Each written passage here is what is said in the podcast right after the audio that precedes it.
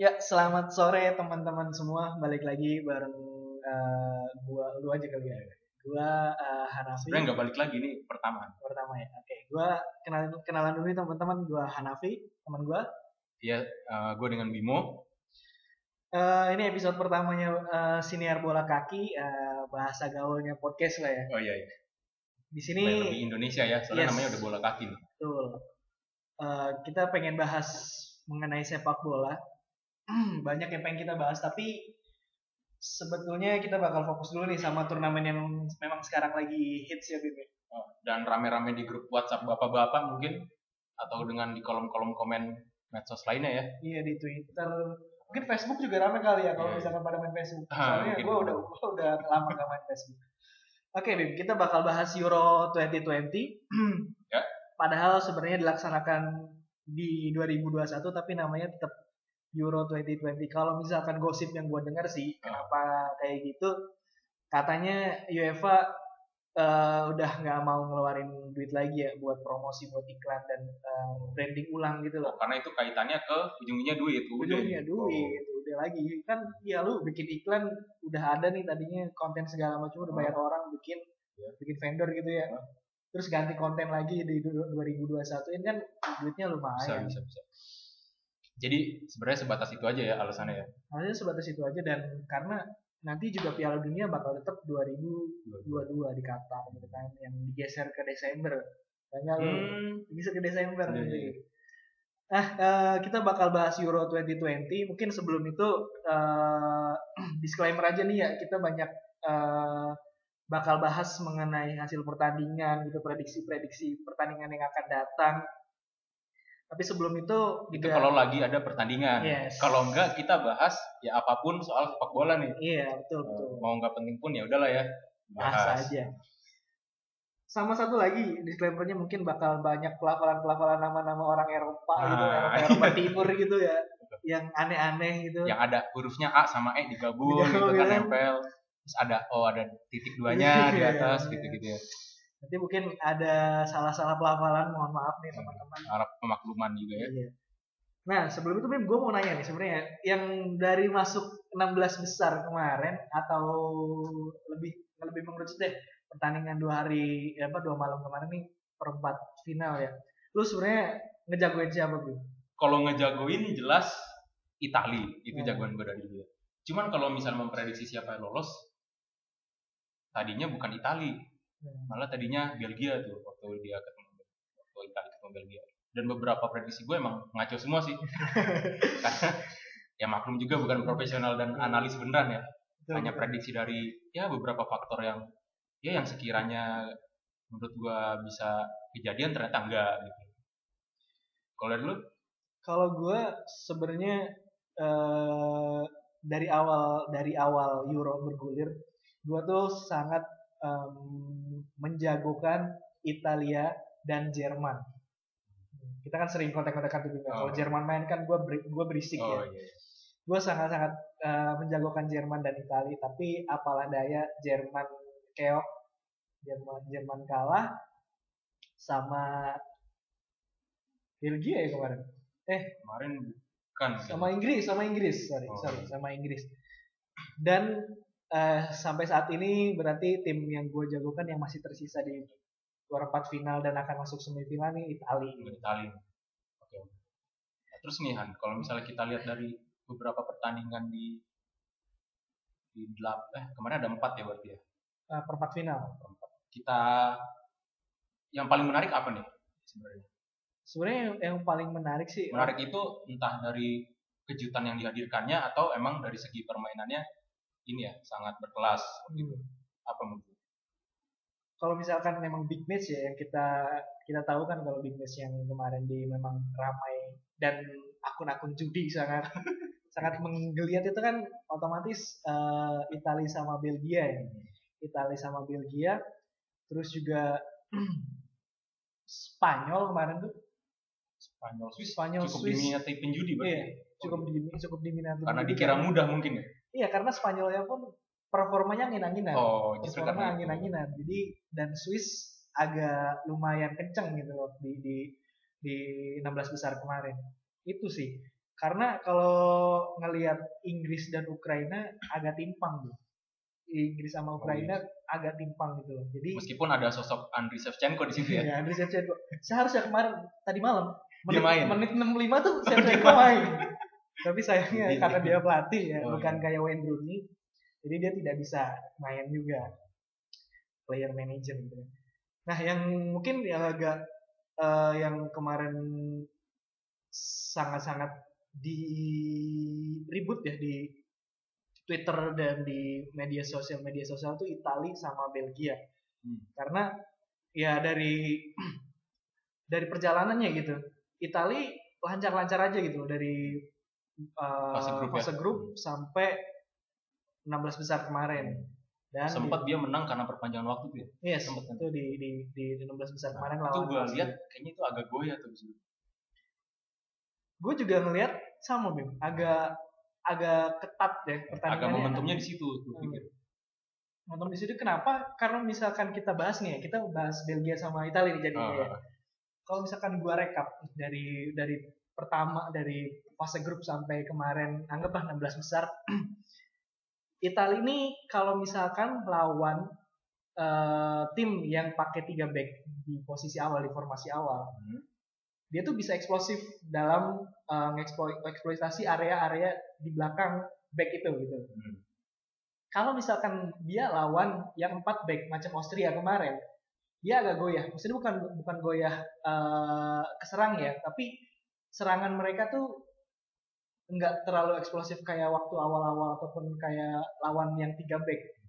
Dan satu faktor lagi yang menurut gua sangat uh, mempengaruhi performa Italia itu kalau misalkan dia lawan tim-tim yang punya pemain tengah pemain tengah yang yang bagus banget gitu yang yang memang eh, gelandang-gelandangnya ya ya gelandang-gelandangnya oke okay. karena pertarungan di lini tengahnya Italia gampang gampang goyah ketika lawan lini tengah yang jago juga gitu kayak kemarin yang gue garis bawahnya di Austria Austria tuh sebenarnya Alaba aja sih sebenarnya yang punya hmm. power gitu, yang punya dia key playernya lah. Ya? Key playernya. Cuma dia tuh bisa ngedrive teman-temannya buat main bagus oh. juga.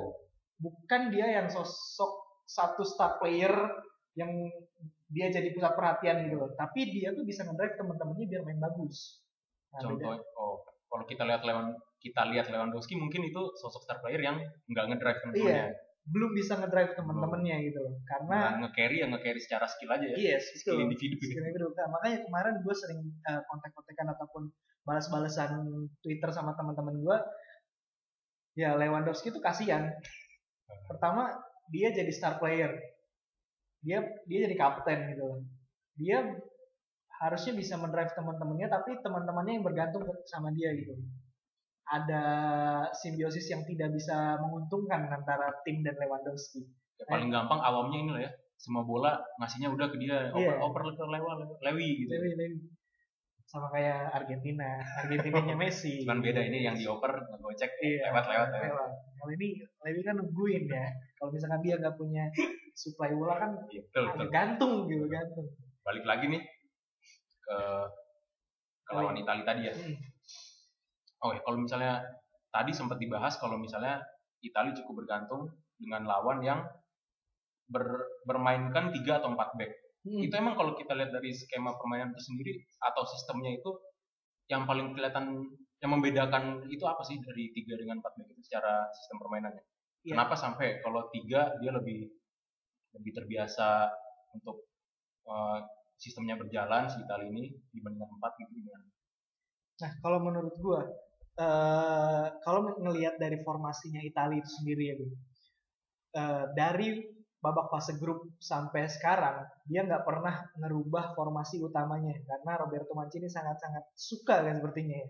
atau memang kolot atau kolot atau, atau ya kok bisa dibilang kolot atau pragmatis jadi hmm. ya cuma pakai itu itu aja empat tiga tiga tidak pernah berubah dari pertandingan pertama sampai pertandingan perempat final kemarin dia pakai empat back tiga gelandang, tiga pemain depan. Nah, tiga pemain depan, tiga gelandang dan empat back ini menurut gue eh, apa ya kalau misalkan dibilang ini cair banget mainnya gitu. hmm. cair dari awal dari awal udah cair dan mereka dengan menggunakan tiga pemain depan itu suatu keuntungan dia kalau misalkan ngelawan tim yang memulai formasi dengan tiga back utama tiga tiga central back kenapa karena secara kalau misalkan ketika menyerang sebenarnya konsep dari tiga back itu kan pasti ketika bertahan akan menjadi lima, lima back betul. akan menjadi lima back. back kedua back kanan kiri uh, turun ya ya turun tapi pinternya Itali ketika mereka nyerang mereka nyerang tuh langsung di belakang wingback jadi langsung berhadapan sama CB sama central oh. back yang oh. tiga itu jadi telat ada memanfaatkan ketelatan turunnya si iya, wingback si wingback itu. dan itu sangat apa ya menurut gue sangat sangat efektif. Kenapa? Karena pergerakannya Insigne eh, Loren apa Insigne ya? Oh, Insigne, sama Immobile. Immobile dan dan yang di kanan kalau nggak Berardi ya Ciesa itu oh, ada super subnya ya Pesina Pesina itu ya. Pesina tengah itu, dong Pesina tengah dong Pesina tengah. Maaf, maaf. Bernardesi. Nah itu mereka tuh selalu berada antara sentral apa CB dan wingback nggak pernah di depan wingback, jadi adanya di belakang. Udah masuk ke pertahanan si lawan. Dan itu ditambah lagi ada si entah Locatelli, entah itu hmm. Barella gitu di belakang mereka yang yang bisa memanfaatkan kelebihan uh, jumlah pemain di area tersebut gitu. Kalau misalkan kita fokus nih ngelihat kemarin pertandingan Italia, mereka selalu fokus gimana caranya overload di satu area di kanan atau di kiri. Setelah itu overload, mereka bakal mendrive bola entah itu ke tengah, ke Ciro Immobile ataupun langsung ke depan ke depan kiper sekalian gitu. Banyak kan kayak gitu. Dan kalau kalau misalkan dibandingkan dengan lawan Austria kemarin yang lawan 4 back, Italia agak kesulitan buat menciptakan peluang. Kenapa? Area eksploitasi mereka antara wingback dan CB itu tertutup karena si Austria mereka hanya fokus pada serangan balik. Mereka mereka hanya fokus sama serangan balik, tapi pertahanan mereka ketat juga. Hmm. Berarti ketat itu dalam artian ya wingbacknya tetap pada pos mereka masing-masing ya standby di situ. Yes. Pada saat gameplay ya. Hmm. Mereka apa ya uh, dalam ya, emang lagi diserang terus ya. Nggak disiplin lah ya kata kata gak mudahnya gitu hmm. pemain-pemain Austria disiplin dan ya sekali beralaba pemain Munchen gitu yang sering Alaba mainnya CB ya sekarang dia kalau misalkan di tiga di di, di formasi tiga back dia jadi CB tapi ketika jadi empat back dia jadi wing back wing back kiri tapi emang banyak tipe wing back atau ya back ya back, back samping itu yang makin matang permainannya atau entah secara umur juga speednya berkurang banyak yang beralih fungsi dan versatil menjadi CB sih ya yeah. lihat ya memang seperti itu ya kebanyakan kayak gitu. Kenapa? Karena kayak misalkan kayak kalau kita lihat tadi Alaba bisa Alaba bisa. Aspilicueta bisa. bisa apalagi ya. Ya beberapa nama lagi lah ya. Nggak hanya di uh, itu sih kayak misalkan di pemain tengah pun sama. Pemain tengah itu semakin berusia dia semakin berevolusi gitu. Kayak macam Toni Kroos. Hmm. Toni Kroos di awal-awal masa itunya dia masa masa puncaknya dia masa kejayaan dia. Dia tuh beroperasi dari central midfielder sampai ke attacking midfielder. Lebih ber, lebih beroperasi di situ. Ketika dia sudah berumur ke sini dia lebih menjadi defensive midfielder atau central central midfielder yang jarang uh, membantu serangan kalau misalkan itu skema play kalau set play dia pasti ada di depan karena bola itu kemungkinan dari dia dulu dia yang nendang. Berarti meskipun secara posisi dan taktikal di line up-nya dia berubah posisi menjadi kayak tadi DM cuman karena dia mungkin basic atau dari awal karir memang terbiasa menjalankan perang peran menyerang ya. Hmm. berarti itu juga terbawa justru menjadi kelebihan tersendiri ya di yes, iya, posisi betul. DM tapi dia bisa inisiatif inisiatif melakukan serangan. Menarik menarik kayak gitu sih kayak Cristiano Ronaldo. Cristiano Ronaldo Ronaldo ber, tinggi dari tengah. Ke tengah. Karena Messi. Messi juga Messi sama. Messi uh, Messi juga sama. Tapi memang ketika di diasuh sama Pep Guardiola kan mereka um, bukan sorry uh, Messi itu lebih diplot sebagai false nine segala hmm. macam di tengah yang memang bantu bantu striker untuk menciptakan peluang lebih banyak. Gitu kita balik lagi ke Italia tadi berarti pada intinya kesulitannya itu kalau misalnya dia melawan empat back tadi ya. Hmm. Nah ini kan dia eh, ini maaf sebelumnya kita jadi banyak bahas Itali karena ya mungkin kita nggak netral-netral amat ya. Hmm. karena yeah. ini kebetulan ya selain ini secara objektif juga salah satu match yang paling menarik. Kita juga tadi jagoannya tadi Itali. Jadi ya lumayan hafal dengan Itali. nah fokus ke Itali sama Belgia. Dia besok lawan apa nih?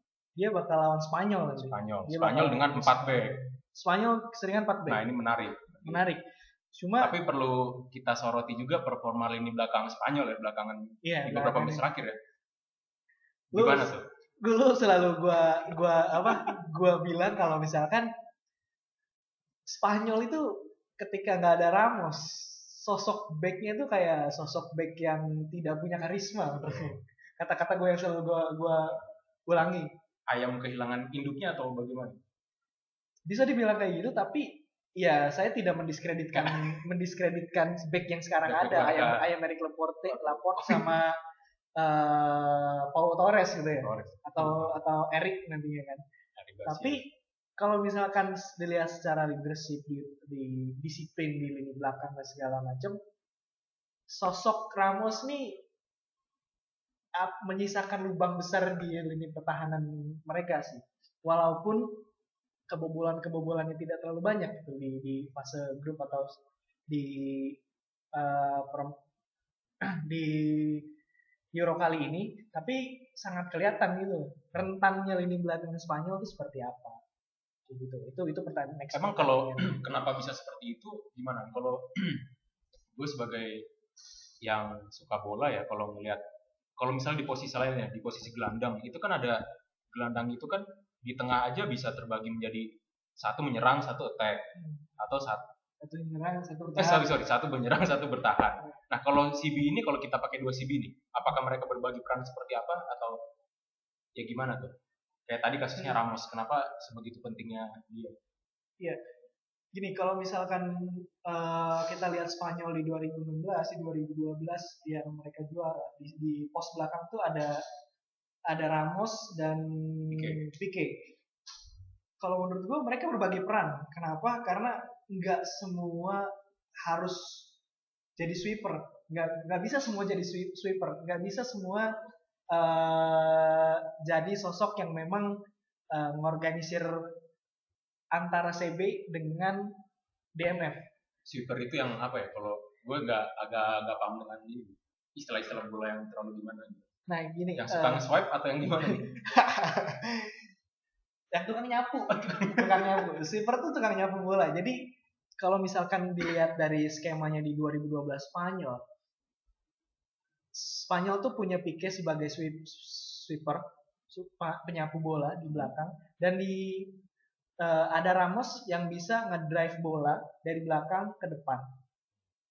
Dan bahkan ketika walaupun ketika ada set play mereka berdua naik tapi ketika turun ke belakang Pique yang akan jadi sweeper bola dan si Ramos yang coba tahan pertama. Oh. Nggak? Bola lolos dari Ramos masih tembok pertahanan pertama saat di counter. Di counter, counter itu selain DM ya, ya setelah, setelah DM itu si uh, Ramos, Ramos dulu. Ramos dan Ramos tipe pemain yang memang ngeras gitu ya langsung iya ngeras dan operan-operan Ramos tuh bagus, sangat bagus loh. Operan-operan Ramos passing, passing. Apalagi penaltinya ya. Iya. Long play-nya sundulannya apalagi kan sama uh, gila itu CB yang CB modern ya, CB, modern. CB sangat modern dan golnya CB paling banyak mungkin dengan iya, gol iya, ya, iya. yang menghasilkan iya. banyak gol. Itu kalau misalkan Italia nanti akan lawan Spanyol. Jadi Berarti tadi yang memang ya cukup bisa bilang berhati-hati ya dengan peran-peran back-backnya Spanyol yang zaman now ini ya yang di ajang Euro ini ya. Betul, betul. Tapi sebelum ngomongin prediksi antara Italia sama Spanyol, sebenarnya gue pengen bahas Italia dan Belgia kemarin malam. Iya, kita balik lagi sedikit ya. Uh, pokok pokoknya uh, dalam pertandingan kemarin Belgia memang agak sedikit goyang ya sebelum perma sebelum mereka main sudah goyang duluan. Kenapa? Pertama Eden Hazard Eden Hazard udah nggak bisa main karena cedera. Ini mungkin berita-berita sebelum pertandingan ini juga yang dipantau oleh para penjudi ya. Iya. Kayak faktor-faktor Eden nggak main. Faktor Eden nggak main dan awal mulanya KDB kan Kevin De Bruyne diragukan untuk main. Kenapa? Karena ya sebenarnya kalau misalkan dilihat dari foto-foto ataupun, ataupun berita pertandingan sebelumnya Belgia uh, waktu di per, di 16 besar KDB ini memang cedera parah kakinya sampai ketekuk gitu loh kalau misalkan udah pemain-pemain ya pemain-pemain yeah, iya. standar yeah. mah udah itu kali udah nyerah dulu kali ya udah parah sakit tapi kemarin KDB memastikan dirinya bisa main dan didukung sama staff uh, pelatih dan staff medisnya karena ingin mendrive teman-temannya untuk lebih percaya diri dalam menghadapi Italia gitu loh yang powerful pada saat itu dan prediksi gue pribadi bim sebenarnya udah uh, karena gue mendukung Italia gue sangat ya bisa yakin ketika Italia itu bisa menang tanpa KDB dan Eden hmm. tapi sore-sore nih bim tiba-tiba ada berita bahwa Kevin bisa main ah. prediksi gue gue ya bim gue gue ah kalau KDB main sebegitu besarnya peran KDB ketimbang hmm. Eden, Eden ya? yes betul. Karena di apa uh, di UEFA National League Nation League sama penyisian-penyisian Piala Dunia kemarin walaupun tidak ada Eden ketika itu ada Kevin hasil baik pasti diambil uh, sama Belgia gitu. Jadi sebegitu besarnya orang orang yang bisa memberikan perbedaan Kevin. Jadi kemarin waktu ada gua dapat berita Kevin bakal main, gua sedikit pesimis Italia bakal ngasih uh, permainan yang oke okay gitu loh karena lini tengah bakal dikuasai sama Kevin. Tapi setelah pertandingan berjalan, ngelihat Kevin yang bersusah payah mengendalikan permainan, akhirnya ya gue bisa yakin Italia bisa menang. Kenapa? Yaitu tadi Kevin ternyata tidak fit 100%. Setelah pertandingan kan pada pada saat wawancara dia bilang dia minta maaf karena dia bisa nggak bisa ngasih 100% karena kakinya masih sakit. Dan segitu sebegitu besarnya uh, sosok Kevin untuk Belgia gitu. Bahkan Soalnya, Lukaku nggak bisa ngapa-ngapain kemarin. Lukaku yang cukup superior di Liga Italia ya. Liga Italia dihancurkan dengan back-back Italia. Lu Benar, kemarin nonton dia gimana sempitnya ruang dia antara Bonucci dan Celini gimana dia nggak bisa bergerak karena dipegangin terus sama Celini nah itu itu Celini kalau disuruh nempel orang nempelnya parah sih. Itu emang nempel ya.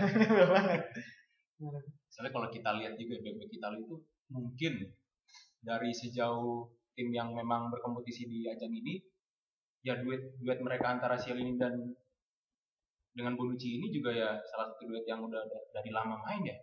Dari zaman apa tuh? Maksudnya selain di klub loh hmm. apalagi di klub maksudnya apalagi di klub juga udah main bareng. Tambah lagi kipernya Donnarumma. Donnarumma. Nah, kita harus bahas itu kita harus bahas kenapa Donnarumma nih maksudnya kan si tidak tergantikan tadi sebelum lanjut ke Donnarumma emang ya CB kan ya, sangat CB. penting chemistry-nya ya betul betul. Itu tadi hmm. chemistry-nya harus penting. Ketika lu lihat Bonucci dan Chiellini ketika Chelsea agak ke depan, Bonucci pasti akan isi space yang dia tinggalkan. Walaupun tidak terlalu ke belakang, walaupun si Bonucci tetap ikut ke depan, tapi uh, Bonucci pasti selalu menyiapkan space untuk dia kembali langsung ke posnya. Hmm. Lebih dulu daripada Kelly Nah, itu mereka bisa saling berkomunikasi tanpa apa uh, berkomunikasi tanpa berbicara gitu. Karena ya chemistry tadi yang lebih kan benar. Bonucci agak lebih muda kayaknya, lebih cepat kali ya. Enggak juga ya? Enggak juga sih, Enggak cuma juga. mungkin masalah positioning, positioning aja. aja. Dan masalah membaca membaca serangan balik serangan atau serangan balik. inisiasi serangan dari lawan. Betul, betul.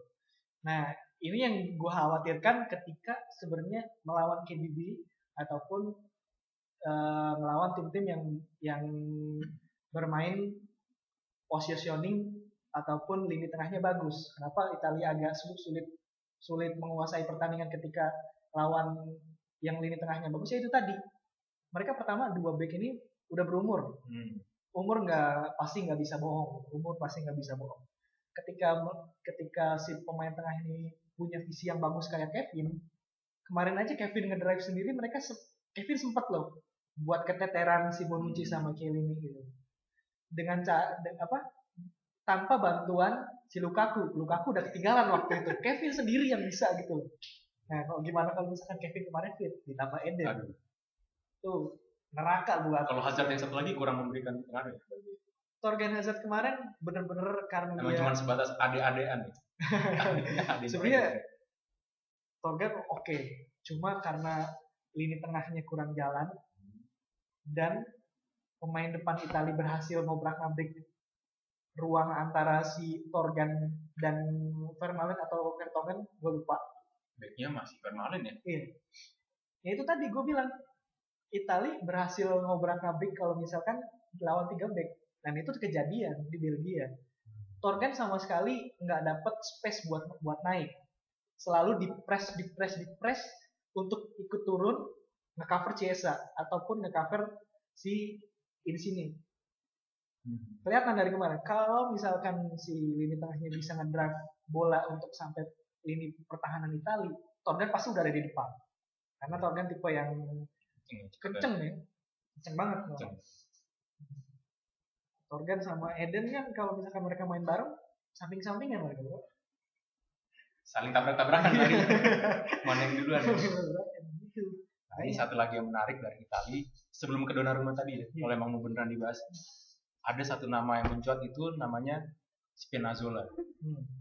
Lupa nama depannya gue. Spinazzola. Leo, ya, Leonardo, oh, Leonardo Spinazzola ya. Leonardo Spinazzola. Dia itu kemarin padahal gue ngeliat pemain ini ah kayaknya emang ya kalau misalnya nggak terlalu ngikutin ya. Yang gue tahu tuh dia dulu di Juventus cuman ya entah musim lalu atau satu dua musim belakang uh, sebelumnya itu ya di, dijual ke Roma. Hmm. Maksudnya kan dia dari klub gue dijual ke Roma berarti ya memang tidak dibutuhkan lagi di Juventus gitu kan dan dari dari melihat kayak gitu kan ya kurang lebih kapasitasnya bisa ketahuan lah gitu. Nah tapi ternyata di ajang ini dia malah mencuat nih kenapa nih? Soalnya hampir apalagi dengan setelah dia mengalami cedera ya banyak ya banyak yang menyayangkan gitu. Dan banyak yang apresiasi juga dengan performa dia kemarin ini.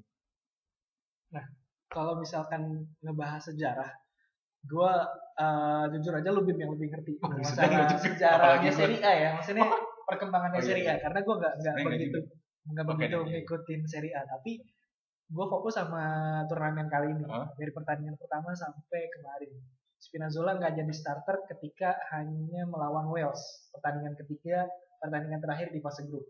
Pas dia nggak starter yang ganti jadi si Lorenzo ya? Eh Emerson dong. Oh dia di kiri di ya? Emerson si Emerson. Yang kemarin ganti India waktu di si seneng ya Emerson berarti ada senengin ya iya. Enggak lah ya teman eh, cedera tuh pasti akan memberikan suatu kejadian memberikan dampak positif dan negatif buat orang negatif buat dia sendiri positif buat Emerson bisa main. Emerson bisa di Chelsea cadangan di timnas cadangan juga. Apa nah bahas Spinazzola dari pertandingan pertama.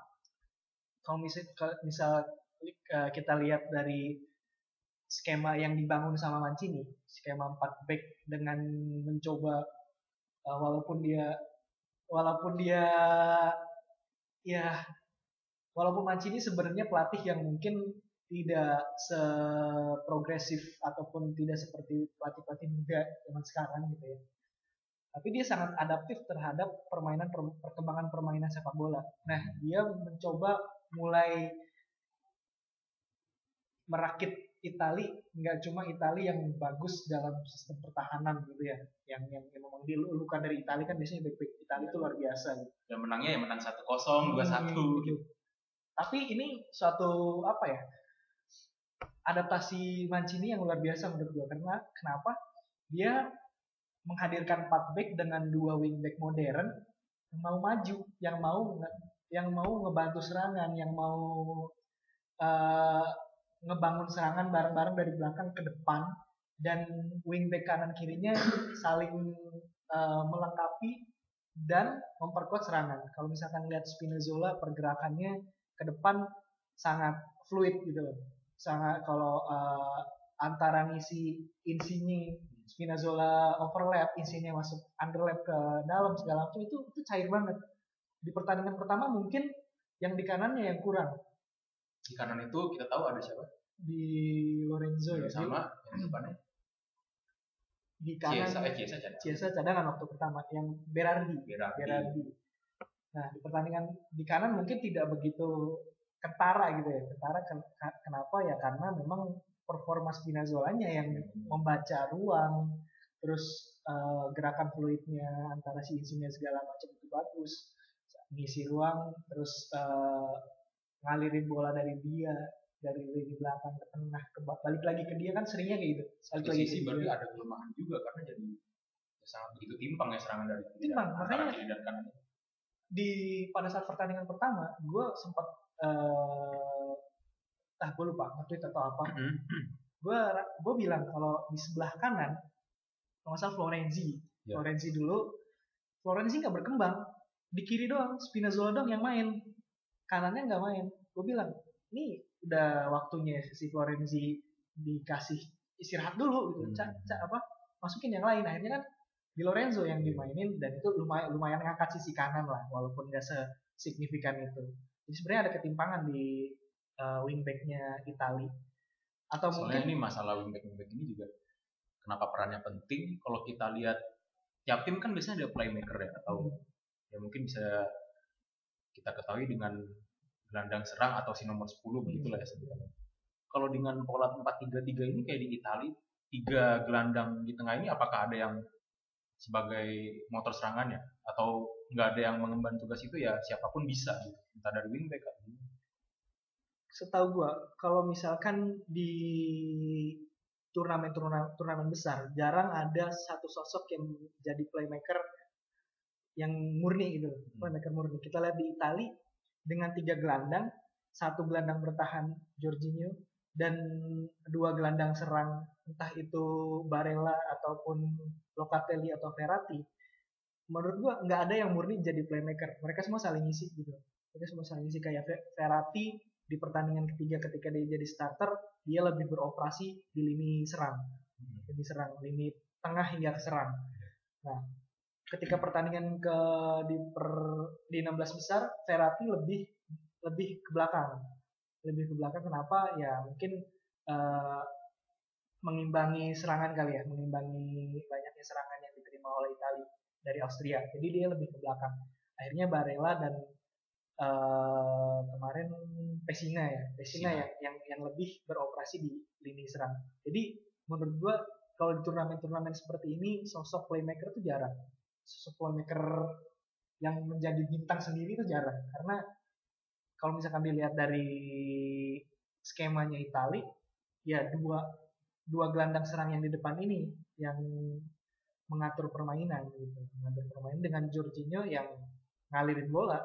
Apalagi kayak kita lihat kan kayak Locatelli sendiri kemarin tiba-tiba di depan terus nyetak gol. Yeah. terus waktu lawan Belgia si Barella ya kan? Pesina oh Pesina ya? Pesina Pesina Pesina Pesina lawan Belgia. Ada ada kelas gue ada story tuh Barella gitu. Barella gue lupa. Oh kemarin lawan Belgia. Iya, iya. Barella. itu Barella. Hmm. lawan sebelumnya. Pesina. yang Pesina Pesina dua game satu uh, dua game dua gol. Itu tadi benar nggak ada yang Masih bahkan sampai dia ngisi ke posisinya. Striker ya? Eh apa uh, posisi depan. Posisi depan nah. jadi ya sekarang menyerang menyerang sebagai kesatuan tim bertahan juga harus kayak gitu. Nah itu yang kalau misalkan dilihat dari final Champions kemarin itu yang ditunjukin Chelsea. Mereka menyerang satu tim bertahan juga satu tim.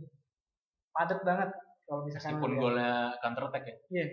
Jadi ya mereka nyerang nyerang bareng-bareng. Putus-putus uh, putusin serangan entah itu dari depan dari tengah atau dari belakang. Ketika ketika berangkat menyerang mereka berangkatnya bareng-bareng. gitu. Pulangnya bareng juga? Pulangnya bareng juga gitu. Nggak nggak nggak satu-satu. Itu yang yang sekarang lagi banyak tim-tim ngembangin kayak gitu. Salah satunya Mancini. Mancini ya? Mancini juga dulu di City tapi nggak sebegitunya kayaknya. Gue juga heran gue juga gue juga heran kenapa Mancini wah keren banget gitu tiba-tiba. Soalnya yang bikin dia cukup keren itu ya kita tahu sendiri ya dibanding bahkan dibanding lawannya kemarin kayak Belgia ya status kebintangannya pemain Italia itu yang nggak bintang-bintang banget. Iya betul. Ya, bahkan beberapa pemain Sassuolo Sassuolo itu ya tim tim teng, papan tengah lah ya. Terus iya kan kayak Locatelli terus Berardi terus ada juga ya tadi Spinazzola bahkan yang mengejutkan juga performanya. Bahkan gue sebenarnya berharap bukan berharap ya mengira Bernardeschi bakal main malah jadi bintang gitu loh. Hmm. karena ya walaupun dengan ke Juventusannya ya, walaupun di Juventus juga sekarang udah jarang main tapi ngelihat performanya kalau misalkan ngelihat ya, bahkan Chiesa juga ini ya. Chiesa awal-awalnya nggak jadi starter oh, dia, dia bahkan jadi pelapisnya Bernardo.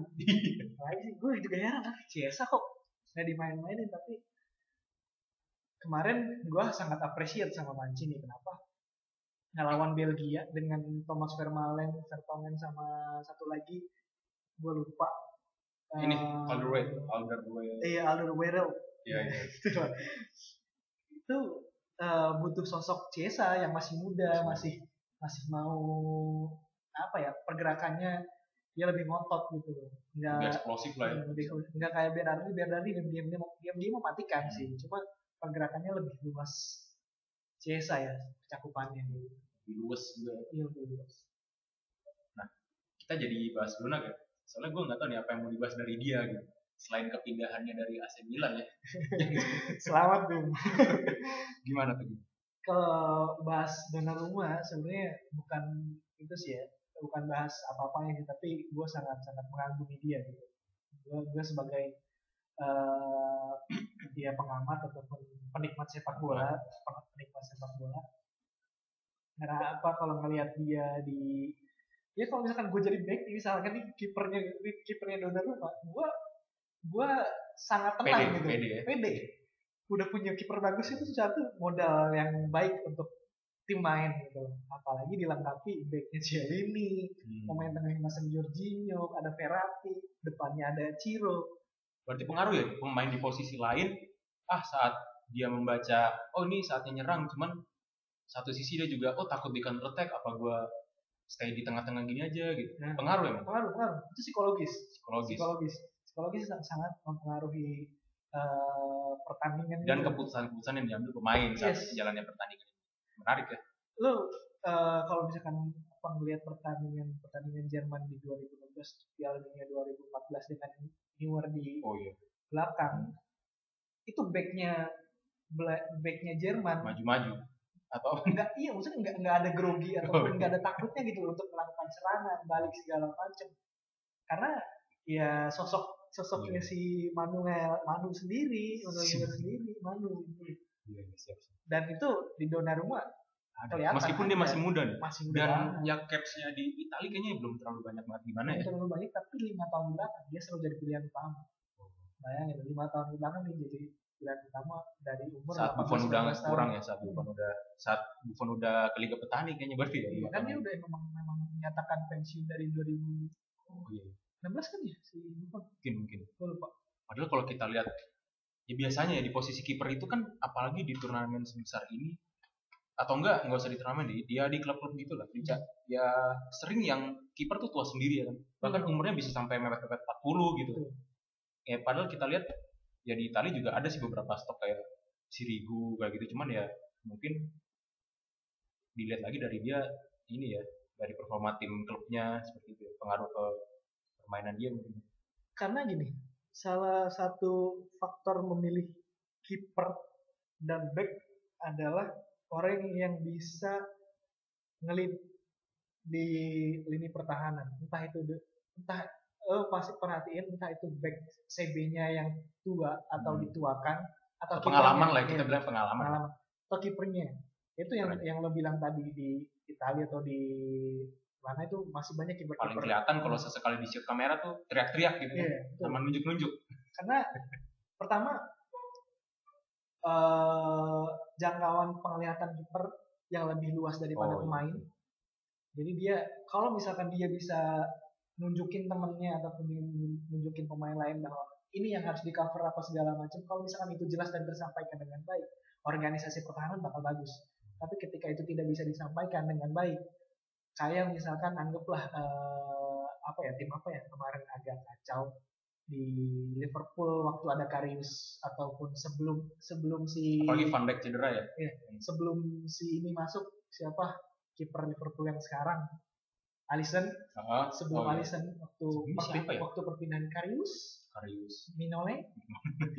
Itu uh, komunikasi itu kurang. Komunikasi itu yang yang belum bisa terbangun di lini belakang Liverpool ketika dapat sosok kiper yang baik sosok kiper yang punya leadership ataupun punya uh, visi melihat permainan yang jelas itu lini lini pertahanannya akan terbangun.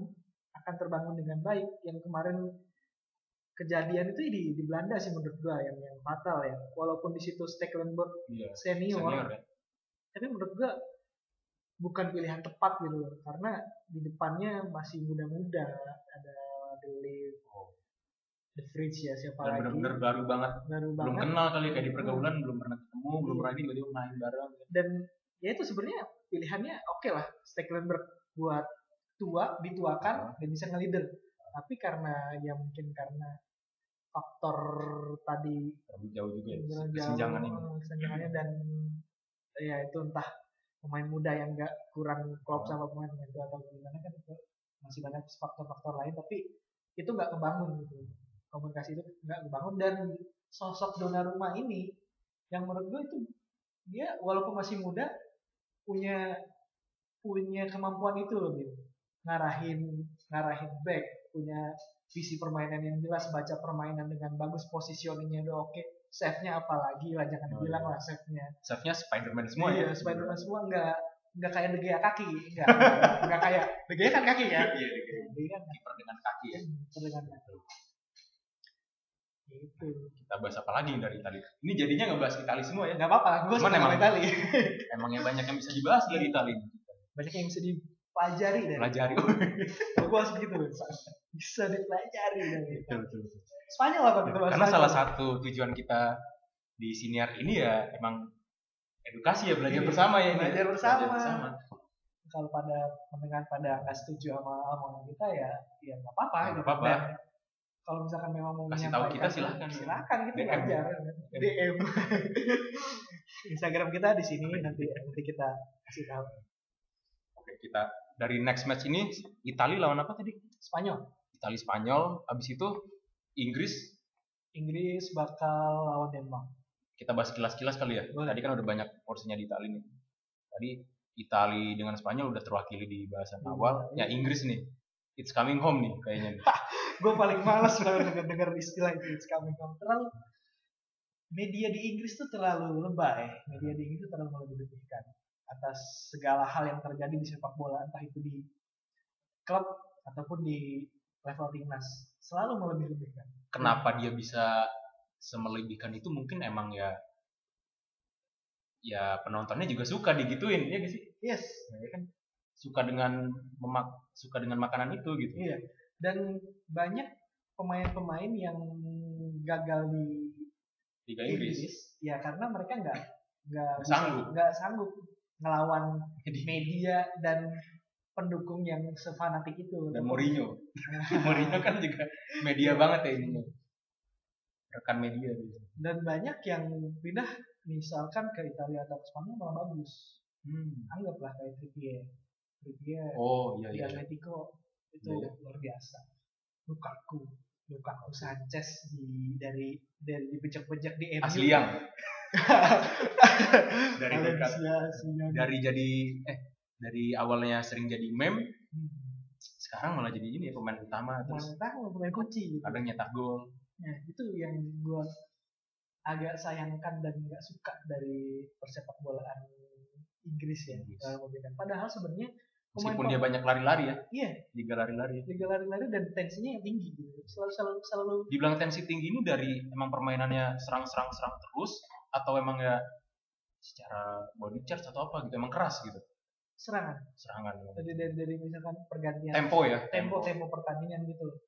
Memang butuh uh, stamina yang tinggi dan segala macam dan itu bisa bisa kelihatan sih dari uh, beberapa permainan Inggris kemarin cuma memang sekarang agak Southgate banget tuh Southgate yang kayak kenapa gue bisa bilang kayak gitu ya yang nggak terlalu IPL banget hmm. nggak terlalu IPL banget tapi nggak slow juga itu ada di tengah-tengah Southgate ini dulu ngelatih apa sih gua gua ngelatih apa ya gua nggak tahu lah udah amat gua oh, iya. Southgate ngelatih apa tiba-tiba ini ya ya Southgate jadi itu dan dilulukan dilulukan karena emang kebetulan ya lolos-lolos terus ini beberapa ya, ajang terakhir. Dan sekarang kan jadi bulan-bulanan media juga karena nggak mainin Sancho. Wah, iya, iya. Sancho. Baru tadi malam pemain yang baru dibeli oleh salah satu klub ya. Satu klub uh, Here we go. Yang yang dianggap elit. Sudah di here we go kan oleh Fabrizio Romano ya. Fabrizio udah ada here we go. Tapi ya tadi pengaruh juga sih. Media mengelulukan terus otomatis ekspektasi masyarakat Inggris sendiri bahkan dunia ya tinggi terhadap tim ini apalagi kalau kita lihat dari segala lini ya cukup bisa dibilang generasi emas ya selepas Ronnie CS, nah. Stevie G dan Lampard dan Terry Ferdinand lah generasi hampir emas ya semi emas ya. dibilang emas dari apa ya? Harganya apa ya? Iya, harganya paling tinggi ya. Cuma kalau misal ya chance sampai final otomatis menurut gua sangat besar. Iya chance sampai final sangat besar lawannya uh, Denmark. Secara hitam di atas putih memang Denmark tanpa Erikson pula ya. Hmm, hitam di atas putih memang jauh. Dari harga squad juga sangat jauh. Cuma ya namanya di sepak bola kita tidak bisa menyatakan itu sebuah bisa akan terjadi seperti itu. Kalau misalkan kita lihat dari skema pertandingannya Bib. Skema pertandingan dari dari Inggris sendiri dari Inggris di awal. Uh, fleksibel yang gua garis bawahi dari Southgate ini fleksibel ya. Timnya apa pelatih fleksibel yang macam Julian Nagelsmann. Apa pelatih pelatih muda lah. Dia uh, enggak pragmatis dia bisa pakai menyesuaikan lawan hmm, seperti itu iya begitu dan kebutuhan. dia bisa eksperimental juga kadang. Hmm. dan dia bisa mainin tiga back bisa mainin empat back. Itu harga yang luar, luar biasa baik ataupun modal. Meskipun kalau sekalinya kalah ya balik tadi media ya nyalain ya kenapa iya. lu tiga back? Gitu kan biasa Modal fleksibel untuk pelatih muda zaman sekarang tuh berani ya. Berani dan bagus menurut gua. Itu yang harus di uh, banyakin pelatih muda sekarang buat mau eksperimen eksperimentasi dan itu nggak salah dan kalau misalkan berhasil kayak Julian Nagelsmann sekarang tiba-tiba oh, jadi iya. pelatih Bayern. Oh iya ya kan, langsung naik kelas ya. Naik kelas dari Liga 2 terus ke Hoffenheim terus uh, ke Leipzig kemarin sekarang udah di Bayern tapi itu sih balik lagi sekarang pelatih bagus bukan ya salah satu penilaiannya dari ya dia bisa selain tadi berani bereksperimentasi dia juga berani ya melihat ini ya kapasitas pemain-pemainnya ya hmm. nggak perlu ya semuanya bintang atau gimana ya bisa dimaksimalkan sesuai posisi hmm. atau sesuai bakatnya seperti itu nah itu salah satu fungsi pelatih kan melihat apa yang pemain tidak bisa lihat oh begitu padahal dia ada dia ada di iya. dirinya gitu nah, dan dia tidak harus bisa main bola hmm, hmm. dia bisa kayak, kayak gua sih bukan kayak bukan kayak kita. Iya. kita mau apa lah cuma ngomong doang biasanya kan? Gitu. Uh, Southgate menurut gua ada keunggulan di situ seperti kayak Julian Nagelsmann gitu bisa melihat sosok pemainnya apa yang dia punya dan apa yang bisa diberikan pemain-pemain ini untuk untuk uh, permainan tim yang baik. Kita lihat dari empat back belakang. Empat back belakang ya siapa aja sih? Uh, yang... yang sering dimainin oh, ini Kyle Walker Johnston uh, Maguire Maguire yang kirinya banyak bisa Trippier bisa bisa dua center backnya aja udah menghasilkan ratusan juta tersendiri. Iya. Center backnya udah oke. Okay. yang kemarin ribut kan gara-gara back kanan atau back kirinya ya? Yang banyak kebanyakan si Southgate Southgate banyak banget bawahnya empat orang. Oh, iya. kebanyakan itu, itu kenapa ya dia kayak gitu ya karena memang apa nggak percaya? Atau apa? Kebanyakan dan dia bawa semua gitu loh nggak milih oh, seorang bapak yang adil. Iya tren tentunya tren Alexander Arnold kan cedera pulang back yang eh wingback yang jago mengumpan ya? Iya wingback yang umpan lari juga. Lari juga. Defense? Defense oke. Okay. gue defense oke. Okay. cukup lah ya cukup. Cukup cukup. Dari dari pemain belakang uh, walaupun gue gue tidak begitu uh, gue tidak begitu menikmati permainan Maguire. Tapi Maguire tiga ataupun dua pertandingan terakhir nih uh, kontribusinya sangat luar biasa.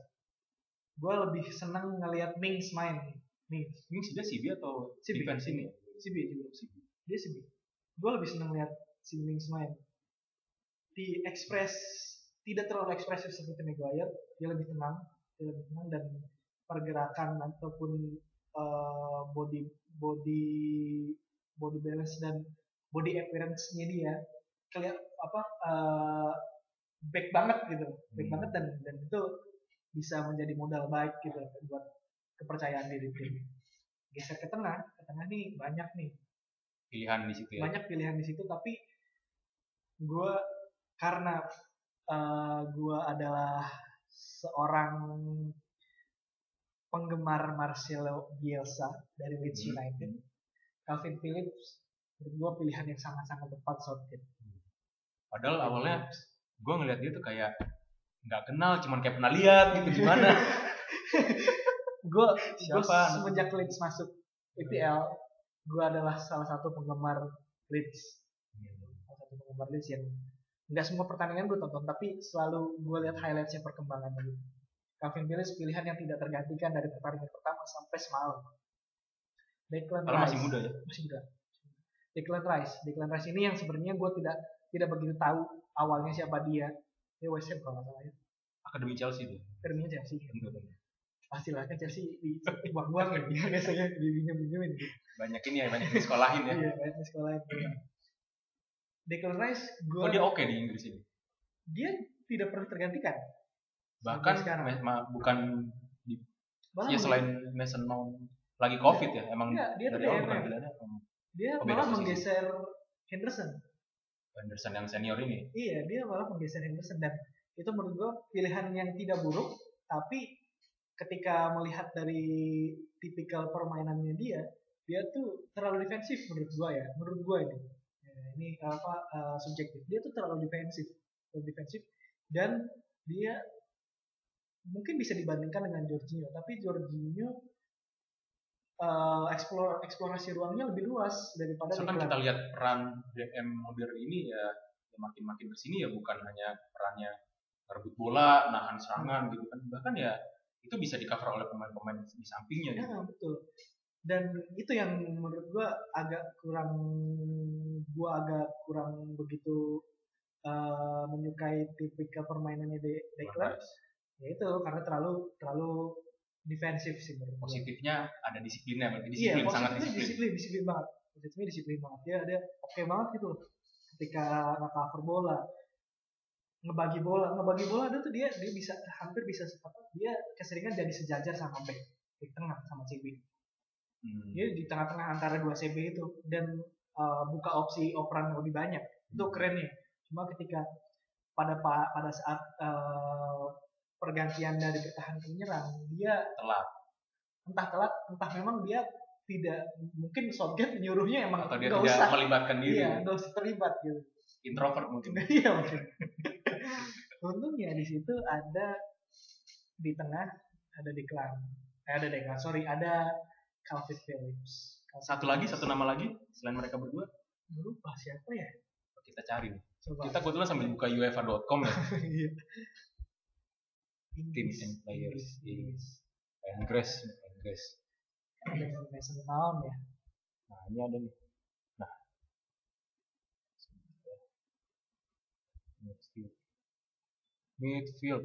Ah Jack Grealish bukan ya? Bukan pilihan utama. Jack Grealish Calvin Phillips. sedikit. Mason enggak? Foden? Foden sesekali. Bukayo Saka ya? Dia depan ya Phil Foden di dua pertandingan pertama Bukayo Saka di kita mencari satu orang lagi di samping Declan Rice dan ini tadi. Nah, coba coba di games oh iya, iya. di games di line up. Enggak gini. Gue biasanya English versus apa terakhir? Oke okay. nah di Google ada line up. Uh, line up. Susunan pemain. Kita lihat. Oh mana udah udah sembuh dari covid dia cepat covid yeah. dia nah mungkin pertandingan sebelumnya soalnya pertandingan sebelumnya lawan apa dia Inggris lawan apa Kroasia ya Kroasia karena di pertandingan kemarin, Bim, ya di pertandingan semalam, Calvin lebih sejajar sama Declan. Declan Rice. Hmm. Wah ini yang tahun kapan ya? maaf maaf. Karena Declan dan Calvin hmm. di pertandingan melawan Ukraina itu dia sejajar dan pakai dua DMF defensive midfielder. Mount ya rata-rata. Iya. Jadi Mount jadi sosok nomor 10 akhirnya di belakang. Di 10 10 win kayaknya. Iya, di 10 10 win. Karena perga ya itu tadi fleksibelnya Southgate akhirnya dia Mount dijadiin uh, attacking midfielder sendiri gitu. Biasanya kan kanan kiri, Calvin kanan, Mount kiri. Hmm. Sekarang Calvin balik ke posisi normalnya dia di Leeds United. Dia jadi DMF. Hmm sayang uh, biasanya di Leeds dia DMF sendirian kayak Declan Declan nah. kalau main juga sama atau ya, di Inggris nah, tapi kemarin Southgate akhirnya menjadikan dia tandeman Declan di tengah. Mungkin ya entah ngeredam Zizenko eh, ngeredam Zizenko Yarmolenko atau siapa kan gua kurang paham juga tapi itu semalam. Zinchenko ini juga mengcarry timnya sendiri ya? Iya kan dia capek sendiri. Bersama dengan Andriy Shevchenko ya? Nah di depannya ke depannya ini kan ada kalau misalkan pilihan di, sangat banyak banyak ya di, dilihat dari semalam hmm. Raheem Sterling tidak pernah tergantikan Harry Kane tidak tergantikan dan yang kanan ini yang sering diotak-atik dari Bukayo Saka terus uh, satu-satunya pemain Arsenal di skuad Inggris ya iya Jadon, Jadon Sancho Marcus Rashford gitu kan hmm. uh, tahu siapa Harry Kane pasti jelas tidak tergantikan kan gitu. Harry Kane kalau diganti ya Rashford ini DCL ini nggak pernah main ya? ini mungkin memang striker-striker keberuntungan mungkin. Iya, mungkin hmm. beruntung nanti aja kali iya. kalau butuh-butuh orangnya. Kalau ada terbang-terbang kalau ada laga persahabatan mungkin. Ya. butuh orang yang terbang-terbang kan. Calvin Calvert Lewin ini loncatnya tinggi ya. Tinggi banget. Calvert Air kalau dijulukinya kan kalau udah loncat. Nah, gue gue yang belum selalu, lagi ada selalu, ada Jack Grealish ini ya. Selalu jadi pertanyaan adalah Jack Grealish tidak pernah dimainkan dari awal. Padahal padahal menurut gue Sterling bisa ditaruh di kanan atau di kiri. Oh. Dia lebih fleksibel. Hmm. Grealish dia sangat efisien ketika ditaruh di sebelah kiri. Buktinya kemarin pertandingan kemarin asis ya. Uh, asis, asis juga. Dan dan itu yang sampai sekarang gue jadi pertanyaan. Kalau Sancho mah ya, ya udahlah, memang mungkin uh, emang Inggris tidak membutuhkan sosok yang secepat dan segocek iya, itu uh, mungkin saat ini ya saat di permainan yang seperti ini. Hmm. Cuma Jack Grealish ini menurut gua ya sangat dibutuhkan karena operan-operan dari samping ataupun uh, crossing-crossing dari samping, terobosan-terobosan dari samping tidak begitu terlihat di belak di entah itu uh, ketika yang main di sebelah kiri itu si Sterling Sterling kan lebih ke tengah gitu. lebih underlap ya jarang dia overlap. Yang satu lagi Spanyol apa? Spanyol tadi udah kita bahas sempat sih. Oh, iya. apa mau di ini lagi? Spanyol gue hmm. garis bawahi aja sih. Morata uh, lagi frustasi karena di ganti hujat, Moreno ya? Enggak karena dia hujat-hujat terus karena oh. gagal gagal gol bukan karena ganteng bukan itu harusnya dipuji ya gimana? Dihujat gimana? Maksudnya karena ganteng cuman minim gol gitu. Atau Mister Gawang temannya. sih kalau Mister Gawang itu temannya dia sih. Cuma ya kalau misalkan dilihat dari evolusinya striker Spanyol. striker Spanyol dan Mor Morata Morata sendiri. Gue sangat sangat appreciate dengan evolusinya dia dari tipe yang nunggu dari tipe yang tap in gitu ya, yang iya dia dia memang harus diumpan harus oh. diberikan. Sekarang dia mau menjelajah ruang. menjelajah ruang terus jadi pivot terus jadi opsi pengoper bola ngejar lawan. Dia menjadi benteng pertahanan pertama ketika ada serangan. Kayak Griezmann ya kayak iya. Griezmann di Benzema dah. ATM oh Benzema kayak juga Benzema ya. kayak Benzema. Sekarang lebih lebih ke situ lebih lebih ke, dan faktor keberuntungan yang dia lagi adalah dia masih muda. Morata tuh masih muda dan masih maksudnya masih masih sangat bisa berkembang lebih bagus lagi dan menjalankan peran lebih lari-lari tadi ya dibanding striker lainnya. Terus yang kedua Pedri. Pedri di tengah ini ya. Pedri di tengah Pedri Barcelona. ini. Dia sosok pemain tengah Barcelona yang akan bersinar kalau misalkan dia uh, masih dia bisa mempertahankan kualitas permainannya seperti ini. Dia masih sangat muda, masih harus bisa berkembang, harus mau berkembang. Di Barcelona sendiri dia nggak tumpang tindih sama De Jong, nggak? Nggak. Nggak beda posisi. Ya? Beda posisi. Dan dia jadi pilihan utama. Ketika si Ronald Koeman pegang Barca, dia punya opsi dan Pedri sendiri meminta dirinya untuk dipinjamkan ke tim lain. Ke tim lain karena dia pengen pengen tetap main uh, walaupun bukan di Barca karena di umurnya masih muda karena itu yang bisa uh, menurut dia itu yang bisa mengembangkan kemampuan dia bisa terus bermain gitu dan Ronald Koeman tidak awalnya setuju dia untuk meminjamkan tapi ketika dilihat selalu apa ketika melihat perkembangan Pedri ini sendiri permainannya itu bagus akhirnya dia langsung ditarik ke tim utama. Hmm. tim utama tidak mengecewakan. Dia tipikal pemain yang tidak banyak bacot tidak banyak gerakan aneh-aneh gerakan yang tidak perlu ya? Iya, gerakan tidak perlu itu nggak ada. Dia standar uh, kontrol passing, kontrol passing, dribbling dikit passing, kontrol passing. Dikit. Acting. Oh enggak? Enggak, enggak sih. Acting enggak. Acting enggak. Mungkin nanti ya, Mungkin akan, nanti ya. ada saatnya. Seiring berjalannya umur ya. Umur dan ya di sana banyak pemain-pemain tua. Ah, banyak yang ngajarin. Ya. ngajarin, ya. nanti juga dia uh, menyelam-menyelam gitu pasti dia ngerti nanti bentar lagi. Nah, ini Pedri ini ya menarik juga ya. Iya, dan catatannya ya tadi kita udah bahas itu. Spanyol. Nah, Spanyol ini backnya kurang sama kipernya nggak ada pilihan lain ya. De Gea itu cedera atau gimana? De Gea mungkin. De Gea, De Gea. De Gea ya performa di MU-nya juga sedang menurun. Performa di MU-nya sedang menurun. Kalau misalkan, cukup kasihan karena kalau misalnya uh, pelatih atau ya ini kacamata banyak lihatnya stat di klub. Karena itu kan ya posisi kiper dengan jumlah kebobolannya kan juga dipengaruhi sama performa backnya ya. Betul, Berarti agak kurang beruntung dengan De Gea ini ya. Jika melihat itu. Unai Simon ini gimana performanya? Selain hmm. selain blunder yang sekali itu lah, yang tetap menang tapi untungnya kan. Iya. Iya, Unai Simon menurut gua kiper bagus yang ini cukup berarti. Yang berperforma rata-rata. Ya, cukup lah untuk untuk timnas uh, Spanyol gitu Spanyol. Karena tidak mungkin memanggil seorang kayak Pak Ariza Balaga juga ya. Iya. tidak mungkin itu sangat ya bisa lihat sendiri lah Kepa seperti apa. Karena gini uh, blunder kemarin dia dia langsung bayar lunas dengan save, dengan save di penalti ada penalti dengan save-nya langsung menjadi kerasukan Iker Casillas iya dan dan itu ya sudah cukup untuk mem, membayar gitu, untuk membayar kesalahan dia. Mengembalikan percaya dirinya ya. beda dengan kalau misalkan dia kalah Spanyol kalah ya udah habis itu menurut gua tekanan mental dia akan akan akan membuat performa dia di klub bakal kacau juga. Tapi untungnya menang. Menang. Dan ini juga kemenangan ini adanya di laga gugur.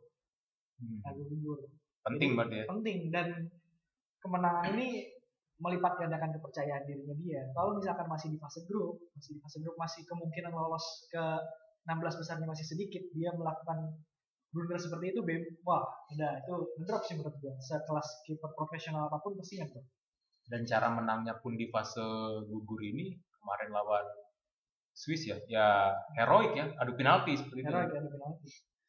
Adu penalti dan Swiss harus dapat kredit yang luar biasa. Dia mampu menahan Spanyol bermain dengan 10 orang dalam waktu kurang lebih 40 sampai 60 menit ya kalau ditambah extra time ya. Dengan tanpa ini ya, Granit Saka ya.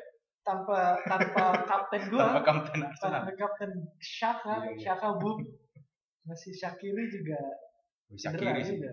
Shakiri tapi ya. cedera Iya, tapi menahan Spanyol sampai segitu dengan kiper Swiss yang juga patut ini ya diberikan apresiasi lebih. Sommer ya? Jan Sommer. Jan Sommer Jan Sommer main di Liga. Bundesliga cuman klubnya lupa. Di Bundesliga juga udah bagus. Ditambah main di Swiss juga oke. Okay. nah kemarin kan si Unai juga waktu dia diganjar Star of the Match Man of the Match ya Man of the Match di laga tersebut dia juga bilang seharusnya ini saya kasih ke so yang somar berarti karena, saling respect bro ya respect bro ya? Oh, seharusnya kayak gitu lah bukan menghujat ya harusnya respect. nggak menghujat kayak Giroud komplain sama Mbappe kemarin. Dengan berujung ke tidak masuknya final iya, terakhir itu ya? kalau gue lihat kemarin gue kan ini cukup ini ya cukup uh, ngeliat diri gue itu sebagai ya sebagai awam banget nih soal bola. Ngelihat save-save-nya Jan Sommer itu juga dari segi stat angka ya banyak.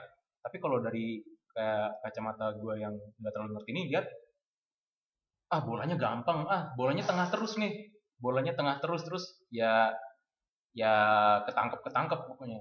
Nah itu apakah emang keberuntungan itu atau emang gimana nih kalau dari penilaian seorang kiper? Kalau gue pribadi ngelihatnya ada dari dua sisi. Pertama memang serangan Spanyolnya yang nggak bagus yang kurang yang kurang kurang kering. Nah, kalau menurut gua kalau misalkan serangannya tidak di lebih lebih ditajemin lagi di Spanyol lawan Italia nanti bakal ya dapat shot on goal juga lumayan. Oh. Ya lu shot on goal juga udah udah attempt terus sampai shot on goal juga lumayan. Dapat setengah peluang istilahnya yeah, setengah peluang ya. Peluang. Itu udah, udah udah lumayan juga ya. Lumayan. Ini pertama itu karena uh, uh, apa uh, ngebahas sama yang Sommer ini uh -huh. itu karena peluang ataupun shoot shoot dan peluang apa dan serangan dari Spanyol ya kurang Yang kedua ya Ian Sommer kalau misalkan kita lihat dari cuplikan-cuplikan Bundesliga ya memang save-save-nya dia banyak. Jadi kalaupun itu mungkin yang nendang Lewi atau siapa yang hmm. striker-striker oke. Okay, yang kotaknya ya, nih barnya sampai ya tiga perempat lah ya. Iya, tiga perempat gitu udah oke okay lah ya kalau udah shooting gitu. Dia dia dia masih bisa mengamankan itu dan itu memang salah satu keunggulan dia positioning dia dalam membaca permainan lawan itu bagus itu itu, nah, itu, itu sangat penting buat lawan. seorang kiper ya iya membaca permainan lawan terus membaca arah datangnya serangan uh, dan kemungkinan kemungkinan bola bakal dioper ke mana gitu ya positioning iya itu, itu, itu, itu penting dan itu tadi kalau misalkan kipernya udah bisa menunjukkan uh, kemampuan itu back dan pemain lain akan merasa lebih tenang gitu. Hmm. Tidak harus menggantungkan diri pada central back atau pemain-pemain bertahan gitu. Pemain lebih lepas otomatis lebih ya. Lepas. Ah, kita udah cukup bahas banyak. Predi uh, prediksi kira-kira berarti yang lolos siapa nih selanjutnya? Yang masuk final? Yang masuk final Italia Inggris. Inggris. Sama sih. Tapi Sama ya, kayaknya Inggris emang cuman ya emang cuma bisa gagal ya di final kayaknya. Semifinal atau final lah yang biasa apa uh, nggak tahu ya si, si Denmark ini sedinamit apa kan kan iya, tinggi dinamit kan biasanya. Kita lihat uh, Yusuf Paulsen hmm. maka udah mulai fit kemarin semalam sudah mulai diturunkan dari bangku cadangan udah, udah lumayan. Simon Kier Nah, Simon Kier. Soalnya lini belakang juga lumayan ya nama-nama ini. Eh, nama-nama Simon Kier, Andrea Christensen Chelsea, dan Peter Schmeichel kan? Peter Schmeichel kipernya udah matang. Kipernya sudah matang backnya berpengalaman walaupun tidak maksudnya Christensen masih top, muda top kelas ini ya bukan yang top kelas bintang. Walaupun uh, tapi tapi dalam tengahnya dengan tidak hadirnya eh, sorry dengan tidak hadirnya Erikson ya tetap bisa ditutup dengan permainan kolektif ya? Sangat sangat sangat bisa. bisa kenapa demikian karena ya Holzberg. Oh iya. Siapa itu bacanya gue oh, iya, iya. Holzberg. Pemain terus, eranya Jose Mourinho saat di Hotspur. Holzberg terus Damsgaard ini juga sangat. Ah, itu gue gak kenal kalau itu. Damsgaard uh. ini yang kemarin ngegolin lawan apa ya gue lupa di 16 besar itu juga pas dilihat-lihat lah ini orang pembacaan ruangnya oke terus dia bisa syuting dengan dengan sudut sempit seperti itu itu itu, itu ada satu nama yang terlupakan Brad White. Striker utama Striker Barcelona. Utama. Apakah dia cukup membawa hoki di laga-laga Denmark ini? Hoki sih menurut gua. Dia sempat dapat peluang-peluang bagus gitu ya. Entah dari usaha dia atau emang kebetulan bola jatuh di dia. Dia kesempatan apa peluang emas sih jarang. Belum ngegolin dia? Udah, udah, udah satu. Oh, udah. Peluang emas sih enggak. Cuma uh, ya seperti yang dibilang Mourinho tentang Bright White bahwa oh, Mourinho bahkan ini memberikan atensi ya? Dulu ya waktu mungkin pas mau pindah ke Barca. Dia Bright White bagus ketika menguasai bola. Ketika bola ada di kakinya uh, bola itu bisa diolah sedemikian rupa untuk menjadi peluang operan ataupun gol gitu nah itu senjata Berarti itu bicara Bright skill ya? Iya berbicara skill, skill. Ya? skill penguasaan bola yang bagus dari Bright White. Tapi di Euro ini uh, dia tidak tergantikan dia selalu jadi starting line up. Karena mungkin memang ya uh, label pemain Barcelona dan oh, label iya, pemain itu penting. penting. Dan ya mungkin dia juga tipe yang mau kerja keras menurut gue hmm. dia mau kerja keras dia mau ke sana kemari. Di balik gitu. kebintangannya ya. Iya. kan ada kan yang apalagi kita uh, melihat Barca ya satu musim terakhir udah paling enggak mulai dari kalau mulai ke counter itu Suarez mulai eh mungkin dua musim terakhir eh dua musim lalu Suarez males turun terus Messi juga. Di balik itu White ternyata ini masih rajin turun. Masih rajin turun dia masih mau membantu serang karena penting penting juga ya jumlah jumlah sama itu saat keadaan diserang gitu kan. Iya. Kadang di satu sisi kalah jumlah main itu berakibat fatal. Kenapa? Yes. ya itu tadi eh, salah satu um, salah satu prinsip permainan dalam sepak bola modern itu switching play dari lini misalkan dari sisi kiri ke kanan tiba-tiba. Nah. Ya kan? nah itu kan dia kalau telat dia telat ini ada di posisinya ya. Itu dia biar pokoknya overload dulu. Dia mainin di sebelah kiri misalkan kayak misalkan uh, pemain Inggris main di sebelah kiri oper-operan di sebelah kiri bikin diamond di sebelah kiri otomatis tim, tim lawan juga defense-nya bergerak ke arah situ. ke arah situ. Sementara di sebelah kanan ada yang oh, overlap nah. Nah itu di switching ke kanan habis bahaya yang ada pemain-pemain turbo-turbo ini yang iya. sering overlap ya. Itulah. Ini udah gitu aja kali ini. Gimana ya? Uh, ntar kita bahas lagi final kali ya. Iya, kita bakal ngomongin final atau mungkin ya setelah semifinal menjelang final kali bisa. Kebetulan ini udah tiga jam ya. Iya. Kayaknya kita harus sudahi dulu. Ini episode pertama. Dan, dan mungkin kenalan lebih lanjutnya ntar ya di episode episode berikutnya karena itu nggak terlalu penting lebih penting ini sih. Isinya, obrolannya ya akhir kata ya terima kasih sudah mendengarkan sampai ketemu di episode, episode, berikutnya. episode berikutnya. Semoga uh, bertahan tidak hanya di satu episode ini. Iya, ya. semoga itu yang penting juga. Ada episode-episode selanjutnya dan bisa mungkin ngajak teman-teman yang lain lebih yang lebih ngerti gitu ya. Ya betul betul. Siapa tahu kita jadi bisa ada tamu ngobrol nah, bareng gitu, iya. gitu, seru juga sih. Boleh, cuma sekarang fokus kita aja. Fokus kita dulu. Istiqomah dulu. Paling enggak, paling enggak ya. Ya podcast ini ada dua orang pendengar ya tiap iya. bulannya ya. Kita berdua ya. Dua yang kita sendiri yang dengar nanti sama teman-teman kita sendiri yang oh, iya. kita ancam. Oke terima kasih teman-teman semua. Salam olahraga ya. Salam olahraga. Stay tune terus di sampai jumpa